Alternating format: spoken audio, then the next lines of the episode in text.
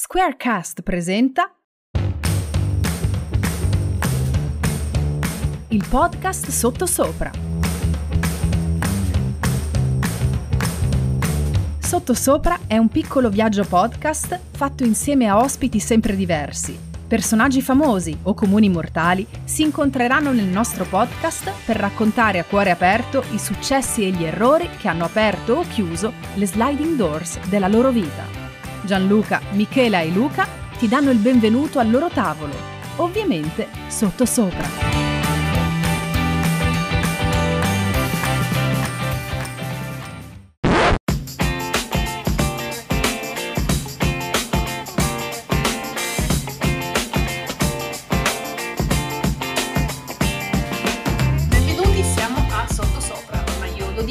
Volte, ma voi siete assolutamente abituati a ascoltarci. Siamo a Sottosopra insieme a Gianluca che come sempre saluto, ciao, Ciao Michela.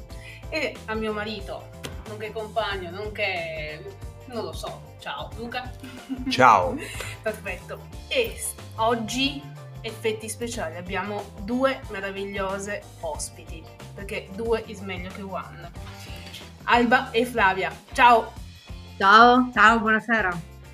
Perfetto, buonasera anche a voi. Ma chi sono Alba e Flavia? Io ho soltanto detto i nomi, ma preciso anche i loro cognomi perché mi sembra giusto. Alba Scerrati e Flavia Dones. Voi chi siete? Che lavoro fate?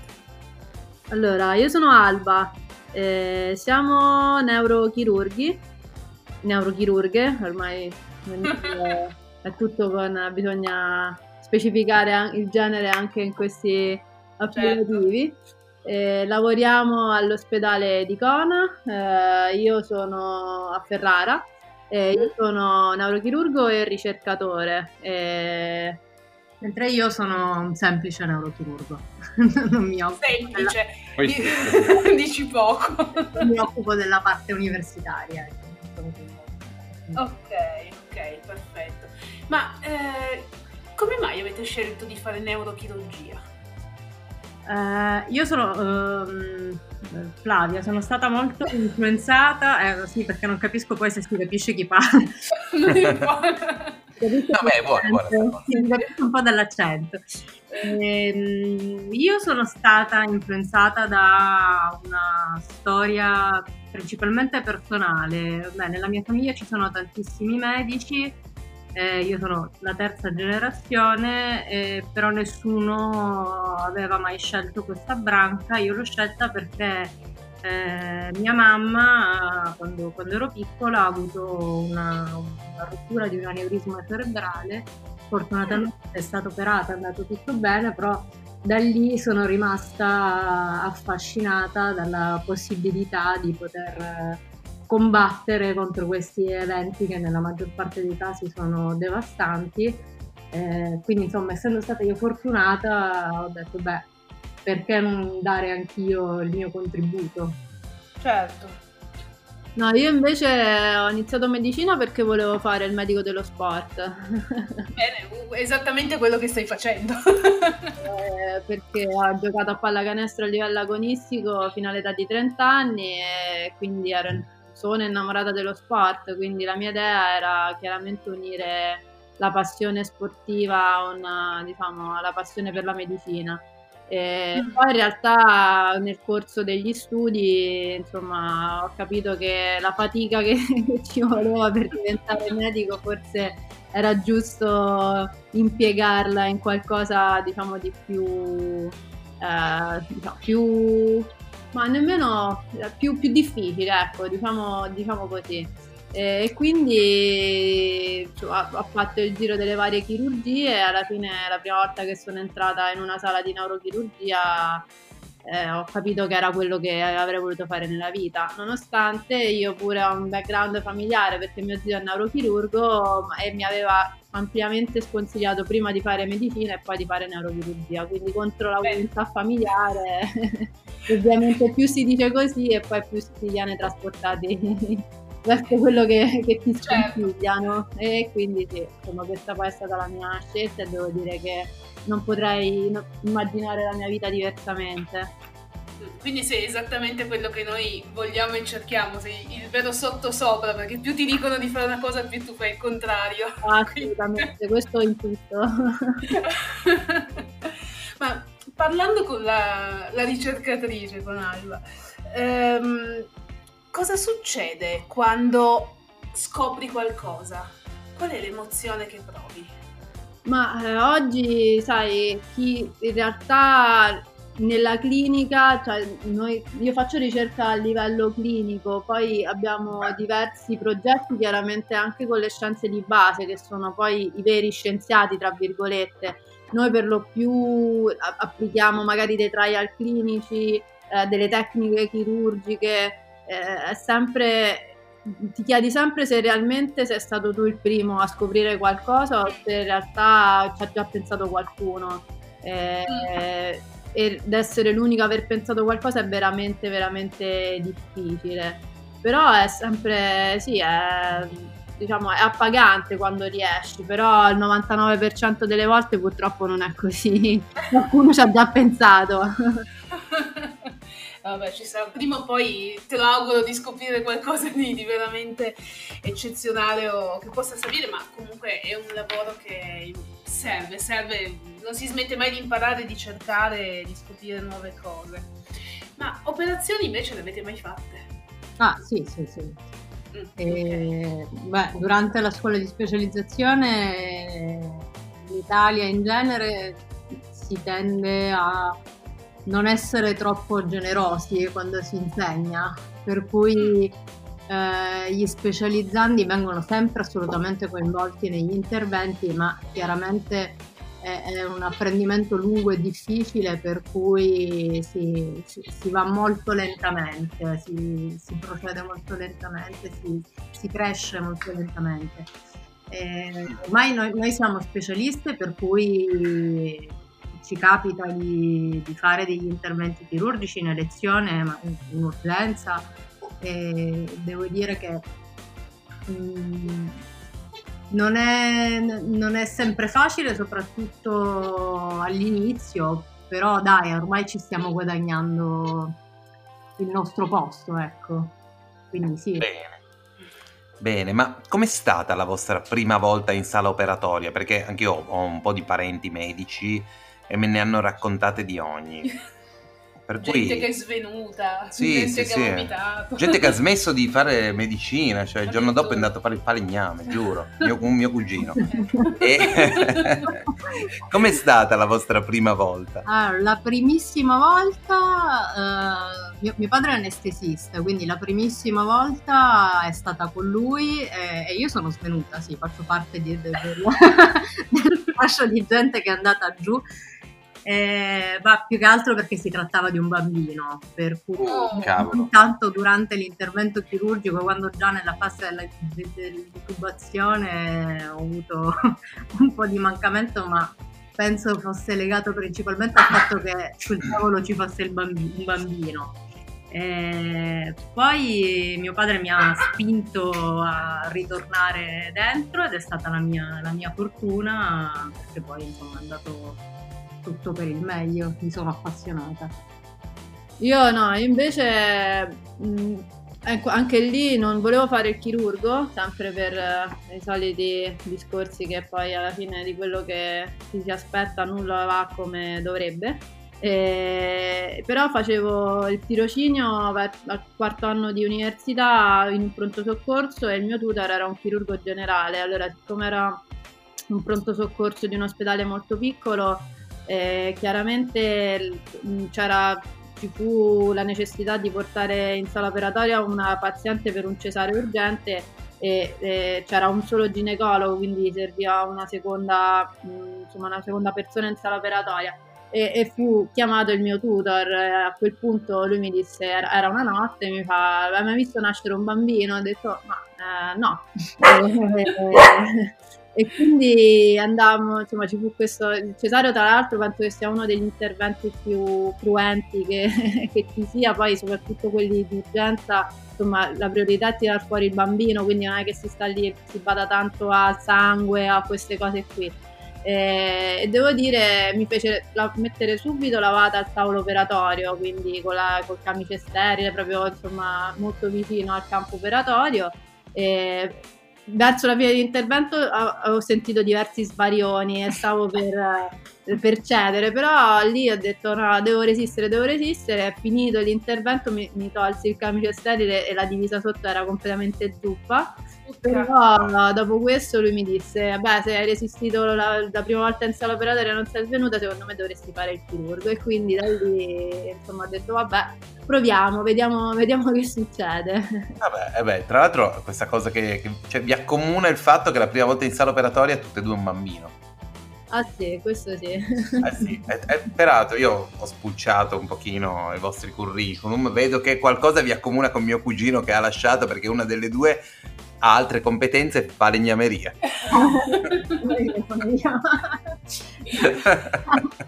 In realtà è, è, nato dal fatto che io ho bisogno di muovere le mani, cioè non, di fare, di tenermi impegnata con qualcosa che sia eh, legato all'utilizzo delle mani. E quindi mm. mentre nel, nella mia fase in cui vivevo a Milano volevo trovare un hobby e, e, quindi ho detto, boh, proviamo con la falegnameria. E in realtà poi mi sono appassionata, per cui continuo ogni tanto a fare qualche, qualche cosina, piccole cose, qualche mobiletto, qualche cosa così di piccolo, però sì.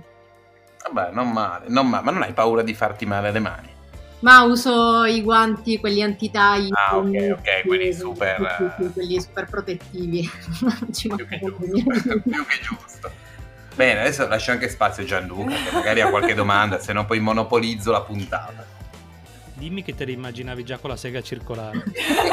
Ma io in effetti sì, tipo, tipo Leatherface, anche una roba tipo ah, grande. Beh sì, la uso la, la sega circolare. Sì. Pure! anche in sala operatoria la uso. Benissimo. No, io volevo farvi un'altra domanda un po' più un, po', diciamo un po' più attuale anche per comunque le situazioni che ci sono. Ma quanto è difficile per una donna fare carriera comunque nel vostro campo?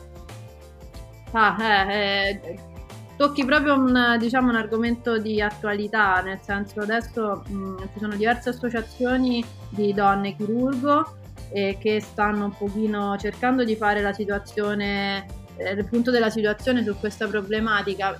Ad, ora, oggi molto meno rispetto al passato, ma anche per diciamo, una questione di numero, nel senso che la maggioranza delle persone iscritte a medicina adesso sono donne.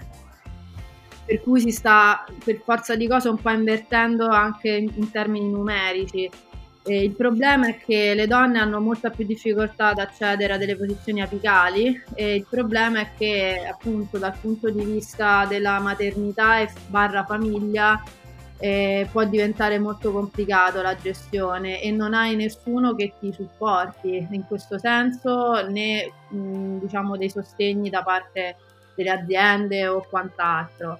E e questa è la normalità. Poi si passa a delle situazioni paradosse in cui ancora diciamo eh, le donne vengono considerate chiaramente inferiori agli uomini e per esperienza diretta purtroppo ti posso dire che, che ci sono primari che considerano le donne inferiori agli uomini e che appunto il fatto che una donna sia brava per loro sia una cosa sorprendente.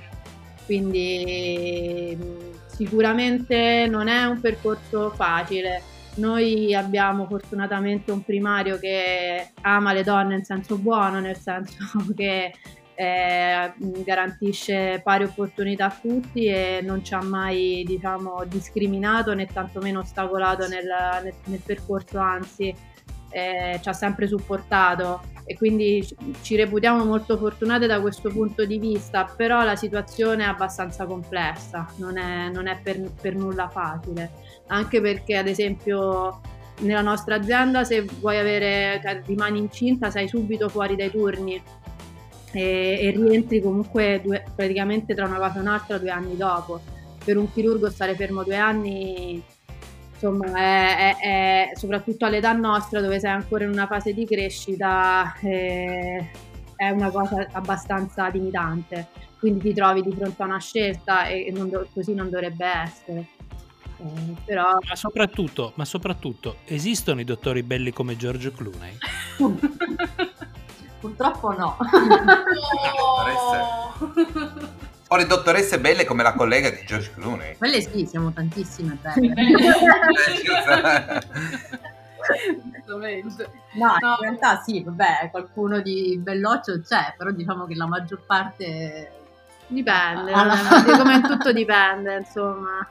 Vabbè, de gustibus non disputando est. Infatti. Oh, L'unica frase che sapeva in latino l'ha detta, eh? È assolutamente vero, me la sono giocata subito.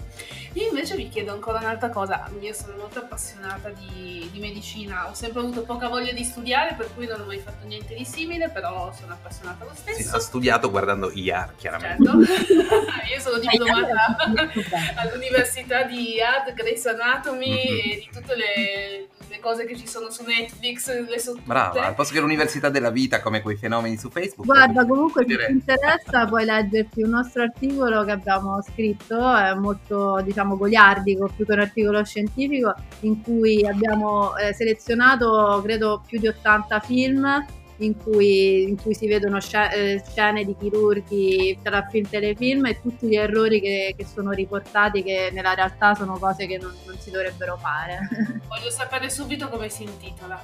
Dove? Eh, adesso è- il titolo è lungo, è abbastanza lungo, però te lo posso, te lo posso ritrovare sicuramente. Va bene, ritrovalo così lo mettiamo poi sotto, scritto nella puntata, così ognuno potrà godere di questa cosa. Io voglio saperle tutte.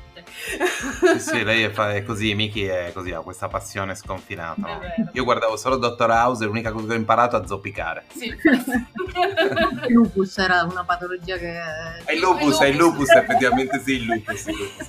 Infatti quando qualcuno mi diceva il cane vecchio, cos'è il cane? Io, è una roba autoimmune, sarà il lupus. era il lupus. E io, e via.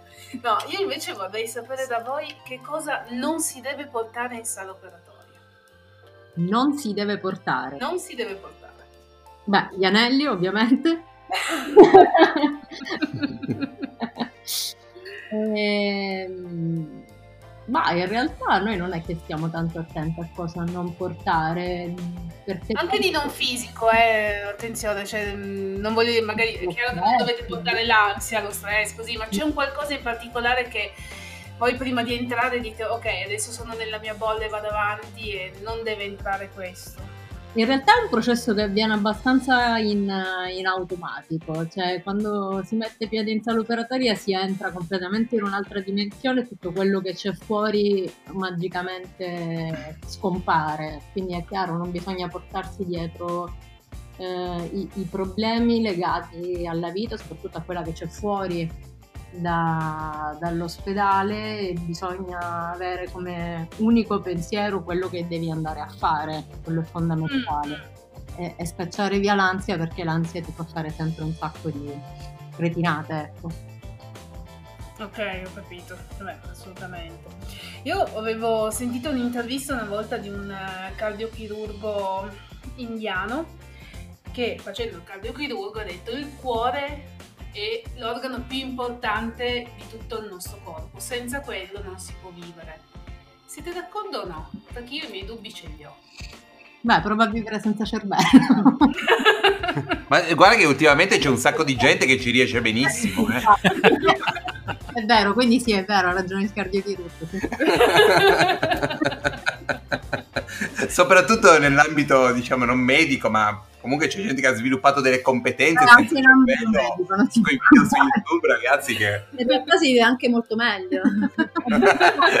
sì, sì, probabilmente sì. E niente, io mi ero immaginata questo podcast una cosa seria, tutta concentrata così, e niente, la E po- poi sono arrivato io, eh, purtroppo. Sbagliato.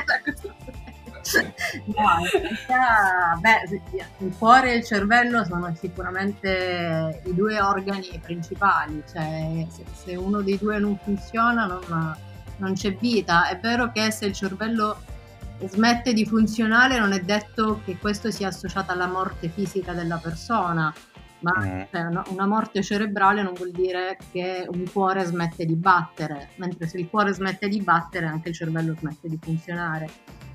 Mm, Però- quindi non è il cervello che dà l'impulso al cuore di battere, è lui che batte per i fatti suoi.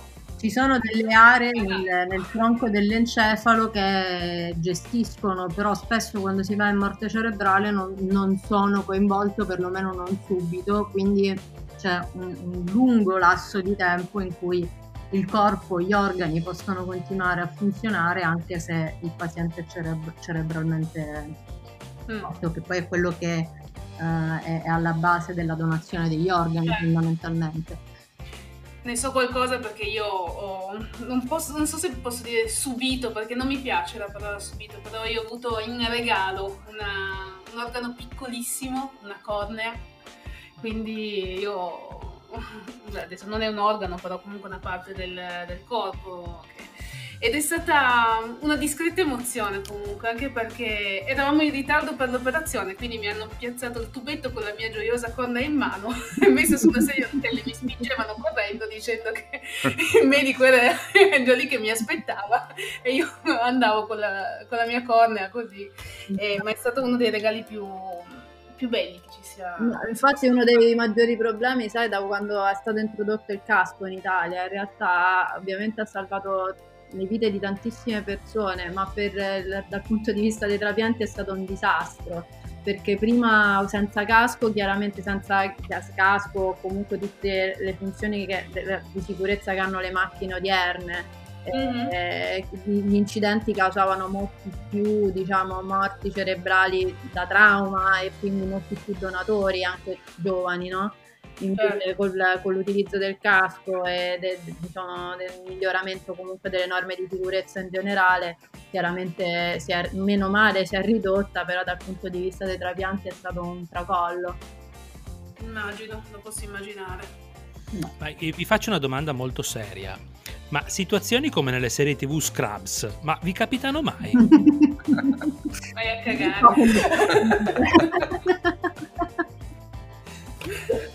Te lo possiamo dire. Comunque, Rinomatamente sì. rinomatamente sì. Adesso non ci immaginate come dei musoni che stanno lì tutto il giorno a lavorare seri. Cioè, anche noi abbiamo i nostri momenti di, di svago, si, si ride, si scherza, cioè poi è chiaro quando c'è da lavorare da essere seri si è seri, però anche noi siamo, non lo so se si può dire, dei discreti cazzoni. Qui si può dire tutto. Si può dire, si può quasi. dire, si può Io normalmente lo dico, Sì, quindi. infatti.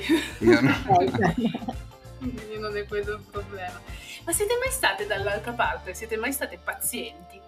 Mm, Fortunatamente no. Ah, no.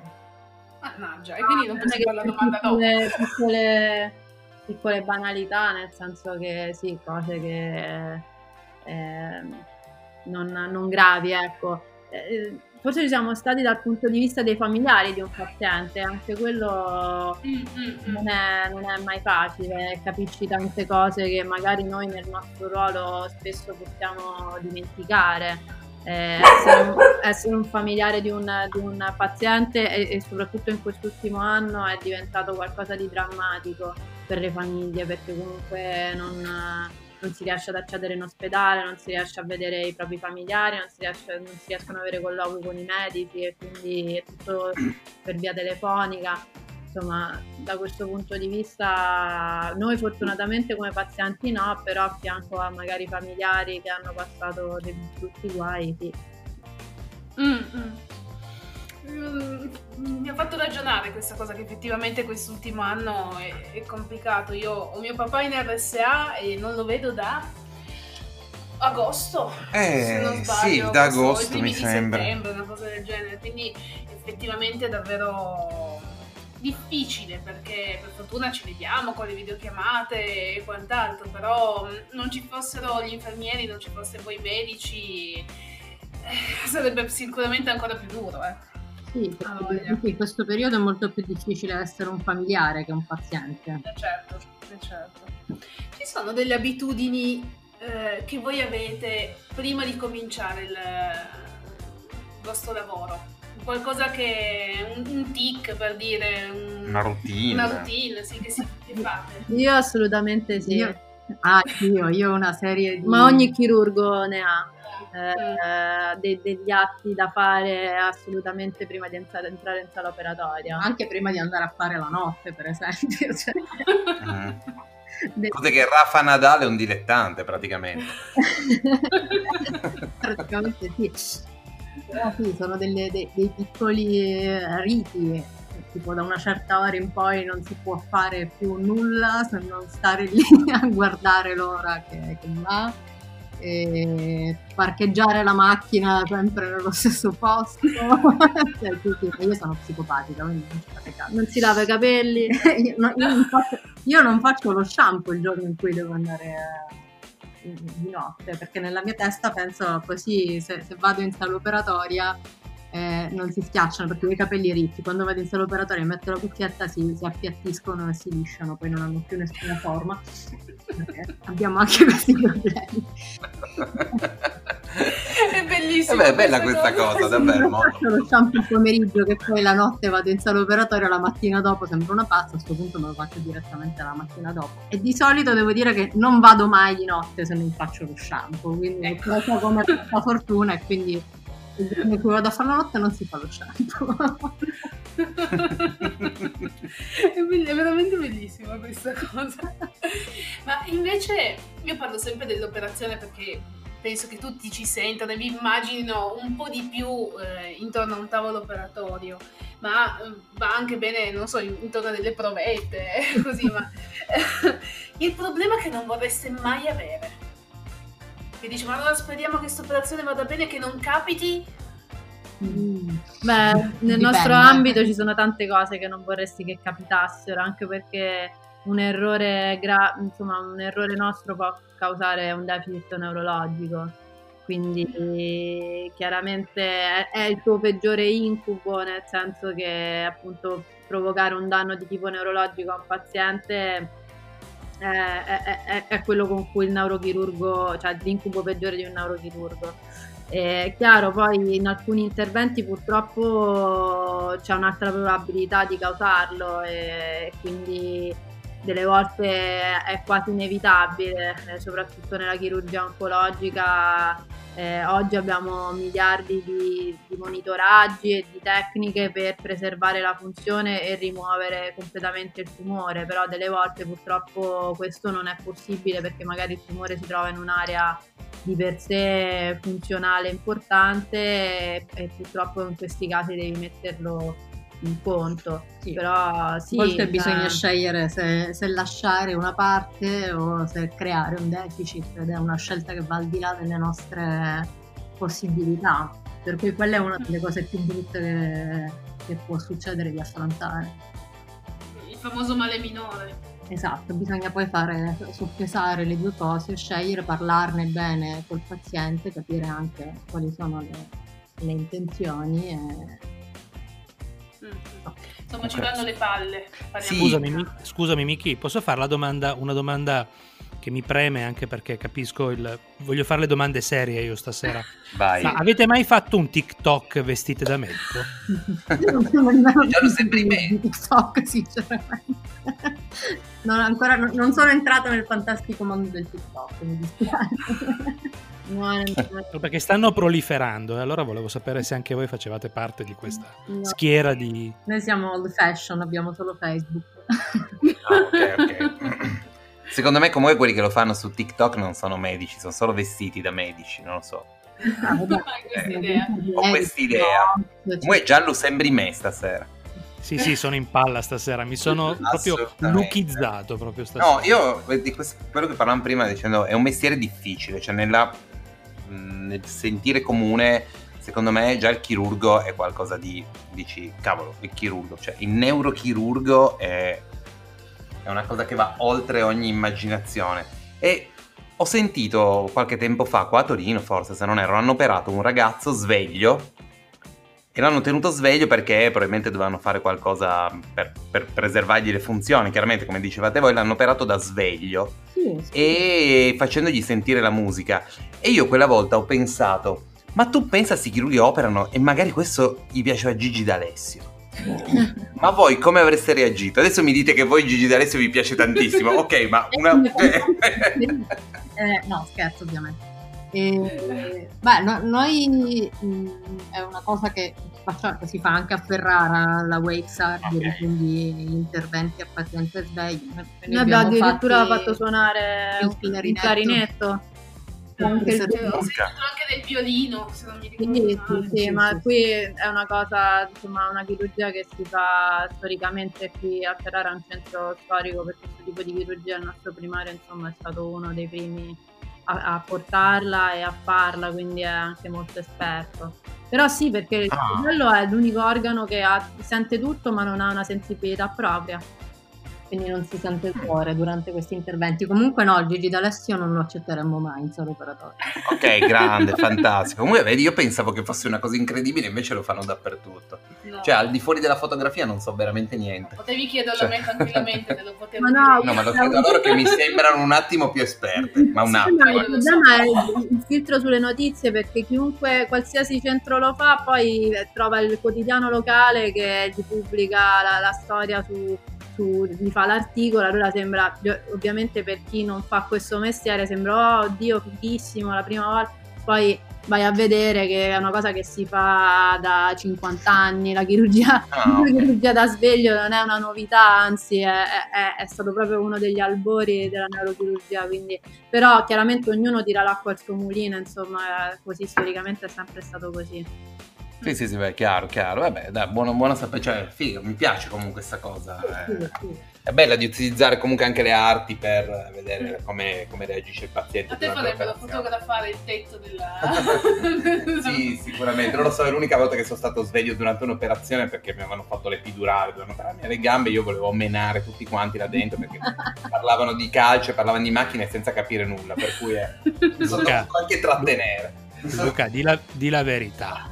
A te farebbero fare l'alfabeto coi rutti. Probabilmente sì. È, è- è una- un'attività che richiede la coordinazione di diverse aree, eh, perché Eh, Un sacco di muscoli. un sacco di muscoli, non è In realtà Michela è più brava di me. È vero.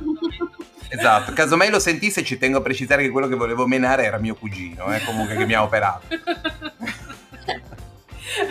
Però uno l'hai picchiato sul serio prima che ti operassi. Sì, no, l'anestesista, sì, l'anestesista. Ma a proposito di questa cosa di picchiare, oh ma tra tutti i medici, quello che sopportate di meno? Eh, C'è qua un'area si che- apre una lunga lista. Ah, io, io ho tempo. Vabbè, Ma non vogliamo i nomi, eh, noi vogliamo il genere. allora, La categoria. Noi, noi siamo molto fortunate perché di solito il, il più grande nemico del chirurgo è l'anestesista generalmente, però noi siamo molto fortunati perché abbiamo dei neuroanestesisti molto molto bravi con cui andiamo molto d'accordo, quindi nel nostro caso non c'è tanta lotta. La Io seconda probabilmente sono i medici del pronto categoria sono i medici di pronto soccorso, ma queste sono delle lotte tra specialisti, diciamo, ormai rinomate, anche c'è una pagina su Facebook che si chiama Me Medical, che è una pagina puramente goliardica di me- dove sono tutti medici e si fanno meme sui medici. Di solito c'è sempre il meme verso i cardiologi perché sono i, i dei della, della medicina, gli ortopedici vengono sempre descritti come eh, diciamo Gli gli scimmioni ignoranti, eh, ci sono ah, dei luoghi comuni che poi ovviamente fortunatamente non è sempre così, però ogni specialità ha il suo luogo comune. Eh, le, le dermatologhe, le chirurghe plastiche, i dermatologi sempre bellissimi, super fashion, quindi Sì, il nostro è quello che non scendiamo mai in pronto soccorso a fare le a, consulenze. fare le a vedere pazienti. Non vogliamo mai ricoverare nessuno generalmente. Oh Luca, mi sembra, mi, mi immagino già in stile Mr. Bean a infilare le, le siringhe con l'anestesia nelle gambe per scherzo. Alla grande. E con questo Vabbè. ci siamo giocati anche tutta la fascia del- Degli anestesisti. no, del, del pronto soccorso, Come sempre. come sempre. Noi sì. siamo famosi per questa cosa. Io salterei comunque la parte dell'anestesia, visto. Ne ho picchiato uno. Ho, ho anche provato delle sostanze anestetiche, quindi per cui direi che la chiudiamo qua. Bene, io comunque mi sono appena iscritta a Me Medical, sappiatelo. Quindi voglio andare a vedere tutta la... Eh, ma vedi perché comunque fanno i controlli prima di accettare. Perché Lo so, lo so. medici. Ma, ma gli scrive che ha visto IAR, non c'è problema. Ah, infatti. ecco, allora ti prendono sicuro. Ho ammesso di non essere medico, ma che mi divertirei un sacco. Mi hanno fatto entrare subito. Quindi... Ah, beh. Ti E da domani faranno i meme su di te. Quattro risate anche perché obiettivamente diversi meme eh, poi rappresentano delle situazioni reali, cioè ti viene da ridere proprio perché ti ci riconosci in quelle situazioni, quindi eh, certo. eh, poi la- la- l'eterna lotta tra strutturati, cioè medici specialisti e specializzanti che sono sempre schiavizzati, insomma sono, sono cose che sono vere poi di fatto, perché quando stai specializzando chiaramente sei lo schiavo di turno e vieni utilizzato da fare le fotocopie, andare a, a prendere il caffè per ogni Certo. tipo di utilizzo. Però sì, Mm. Cose che servono sicuramente quando poi hai un visto di stai aprendo il cranio di una persona, sapere dove andare a prendere il caffè. è fondamentale. mica mi posso- Eh beh, è fondamentale. È fondamentale, certo Ma- che. Io eh, adesso ho una domanda decisamente più seria alla quale potete anche non rispondere. Vista la situazione attuale, 2020 parliamo proprio in questo caso, secondo voi l'Italia, situazione sanitaria, situazione medicina, diciamo, comunque sì, situazione sanitaria, soprattutto in rapporto a un, eh, diciamo, una crescente fetta di popolazione che ha un- sviluppato un po' di rapporto conflittuale in questo 2020 con, con la sanità. Secondo voi com'è la situazione? Beh, penso che questa situazione abbia, eh, diciamo, reso visibile agli occhi di tutti che il nostro sistema sanitario si trova in seria difficoltà, ma non è una cosa nuova, non è una cosa del 2020. L'emergenza sanitaria l'ha, l'ha soltanto portato alla luce. Quello che mi dispiace è che io, diciamo, l'obiettivo della gente eh, si- siamo diventati noi, cioè i medici e gli infermieri, quando purtroppo, cioè, non capendo che la colpa non è nostra, noi siamo quelli che siamo, facciamo turni che, che possiamo fare. Il problema è che se, se fossimo di più, quindi se le strutture sanitarie assumessero un numero di medici corretto e adeguato, un numero di infermieri corretto e adeguato, molte delle problematiche che sono venute alla luce verrebbero, verrebbero risolte. Sì, una- ad esempio il più grande paradosso ed è secondo me un messaggio che a molti non passa, ma noi vivendolo tutti i giorni è chiaro, la, la famosa mancanza di posti letto eh, Mm. è in realtà una, diciamo, non è il problema dei posti letto e, e noi parliamo per, per il nostro ospedale, il problema è che puoi anche fare un intero ospedale terapia intensiva, ma non, non hai il personale, cioè noi ci troviamo in una situazione in cui po- potenzialmente potremmo avere anche 100.000 posti di terapia intensiva o di, di reparti Covid. Il problema è che non hai il personale che li può gestire. Cioè, non è che puoi mettere me chirurgo a gestire uno intubato perché cioè, muore nel giro di Cioè, non lo so, un quarto d'ora. La, la categoria degli anestesisti, la categoria dei- degli infermieri, Infermieri specializzati. specializzati in terapia intensiva o specializzati in generale è una categoria che soffre particolarmente e soffre particolarmente anche i medici di pronto soccorso. Ora noi scherzando diciamo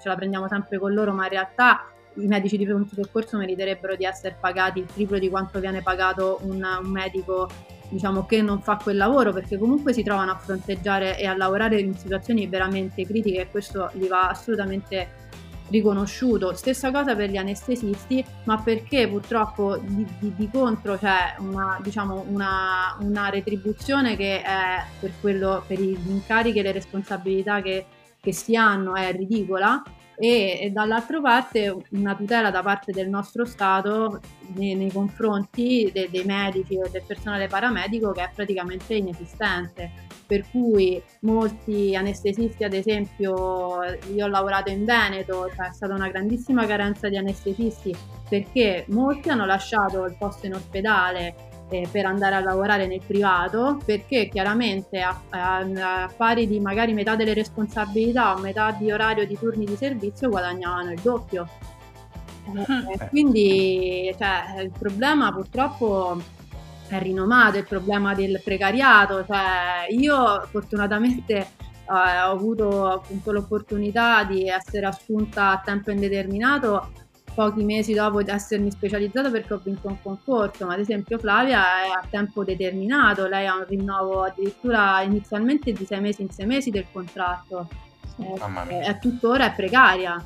Eh, quindi eh, questo è il problema, cioè, il principale e, e l'emergenza ha semplicemente messo in, in, evidenza questo problema che purtroppo negli ultimi anni in Italia la sanità sono stati mostruosi di fronte a un invecchiamento anche della popolazione importante, un'aspettativa di vita più lunga e, e di conseguenza molti più, tra virgolette, pazienti da trattare rispetto al passato. Eh, eh, eh, però non abbiamo uno Stato che in questo sia adeguato per nulla. Eh, cioè, l'esempio più banale, i concorsi di specializzazione di quest'anno, i, per, per entrare in specializzazione hanno fatto il concorso ad ottobre, adesso è tutto bloccato per ricorsi e quant'altro, ancora i nuovi specializzanti non sono entrati in servizio. Cioè, eh, quindi è un sistema che però dipende non da noi medici o dal personale, dipende da, da chi gestisce queste da cose. Chi gestisce tutto. E purtroppo è, è, chiaramente nessuno lo ammetterà mai perché tutti sono stati bravissimi in sanità, chi ha fatto quello, chi ha fatto quell'altro, ma la realtà dei fatti è ben differente, insomma, che purtroppo eh, chi è ai vertici non ha, non ha, fatto delle scelte giuste, ma vi posso assicurare che non è che le cose stiano cambiando, cioè dopo questa emergenza c'è stata una rivoluzione per cui ci sono stati, sì, molti posti hanno stabilizzato magari gente che era precaria, ma non è che c'è stata questa ondata di concorsi per cui dici di assunzioni massive, cioè si è arrivata all'assurdo in cui volevano hanno assunto degli specializzanti di anestesia al terzo anno fare dei concorsi e assumere dei già specialisti. Eh. Cioè, con contratti ridicoli, cioè, chiaramente fai leva sul fatto che eh, la gente ha bisogno di lavorare, quindi pur di, di lavorare è disposta ad accettare dei, dei, dei, dei contratti inaccettabili eh, però purtroppo se un sistema è viziato dalla base, poi chiaramente sai che se tu rifiuti un contratto del genere, dietro di te ci sono altri 10 che hanno bisogno di lavorare, lo accettano e si va avanti così. Certo. Certo, sì, sì, è una situazione, diciamo che in realtà è una situazione insostenibile, effettivamente da, da tanti anni lo si vede forse, cioè dall'interno voi lo vedete tantissimo, però secondo me basta essere un attimino diciamo un po' svegli per notarlo, cioè non serve guardare soltanto la Calabria per capire che ah, l'Italia non è messa benissimo. Non è che... Basta guardare la Lombardia per l'Italia ma per capire che non è messa l'Italia. Tu considera che noi fino a poco tempo fa, le ultime due assunzioni siamo state io e Flavia, nel nostro reparto erano in cinque e per legge in teoria in, in reparto, cioè in qualsiasi reparto che va, debba garantire un'assistenza 24 ore su 24, 7 giorni su 7, quindi come noi, perché noi siamo eh, siamo sempre in ospedale, copriamo chiaramente 365 giorni l'anno, tu avessi bisogno di almeno 8 unità per permettere di lavorare a ciascuno di noi le 38 ore settimanali da contratto. E, prima erano in 5, adesso noi siamo in 7, siamo ancora sotto di un'unità, bene o male riusciamo, e nonostante questo noi facciamo una media di 30-40 ore di straordinario al mese.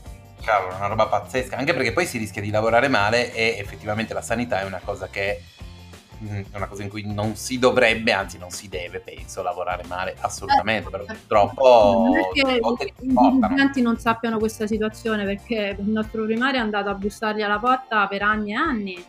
Eh, non vogliono prendere atto perché fa, conviene così perché tanto poi la gente si adegua, cioè i lavoratori si adeguano a fare ore extra, eh, a lavorare molto di più eh, a fare magari turni di festivi e controfestivi, cioè eh, noi la, la, domenica quando andiamo a lavorare per tutta la giornata della domenica è considerato un festivo, noi guadagniamo 17, ore lordi, 17 euro lordi per tutta la giornata come compenso è. Ah però, ah però ragazzi, Quindi... cioè, è già tanto che non vi facciano anche raccogliere i pomodori una volta che uscite. Eh? Questa è la situazione, ma Perché? Cioè, rinomatamente così, non è che è una novità di, di questo periodo, quindi insomma poi si sfonda un po' nella questione politica che non è il caso di andare a toccare, però insomma così è. Sì, sì, sì, beh. No, no, beh, immagino, immagino. Vai Gianlu, vai. No, ma adesso è veramente una domanda seria. Ma il vostro obiettivo o sogno per i prossimi anni, nei prossimi dieci anni ad esempio, dove, dove volete arrivare? Ah, eh, allora io parlo per...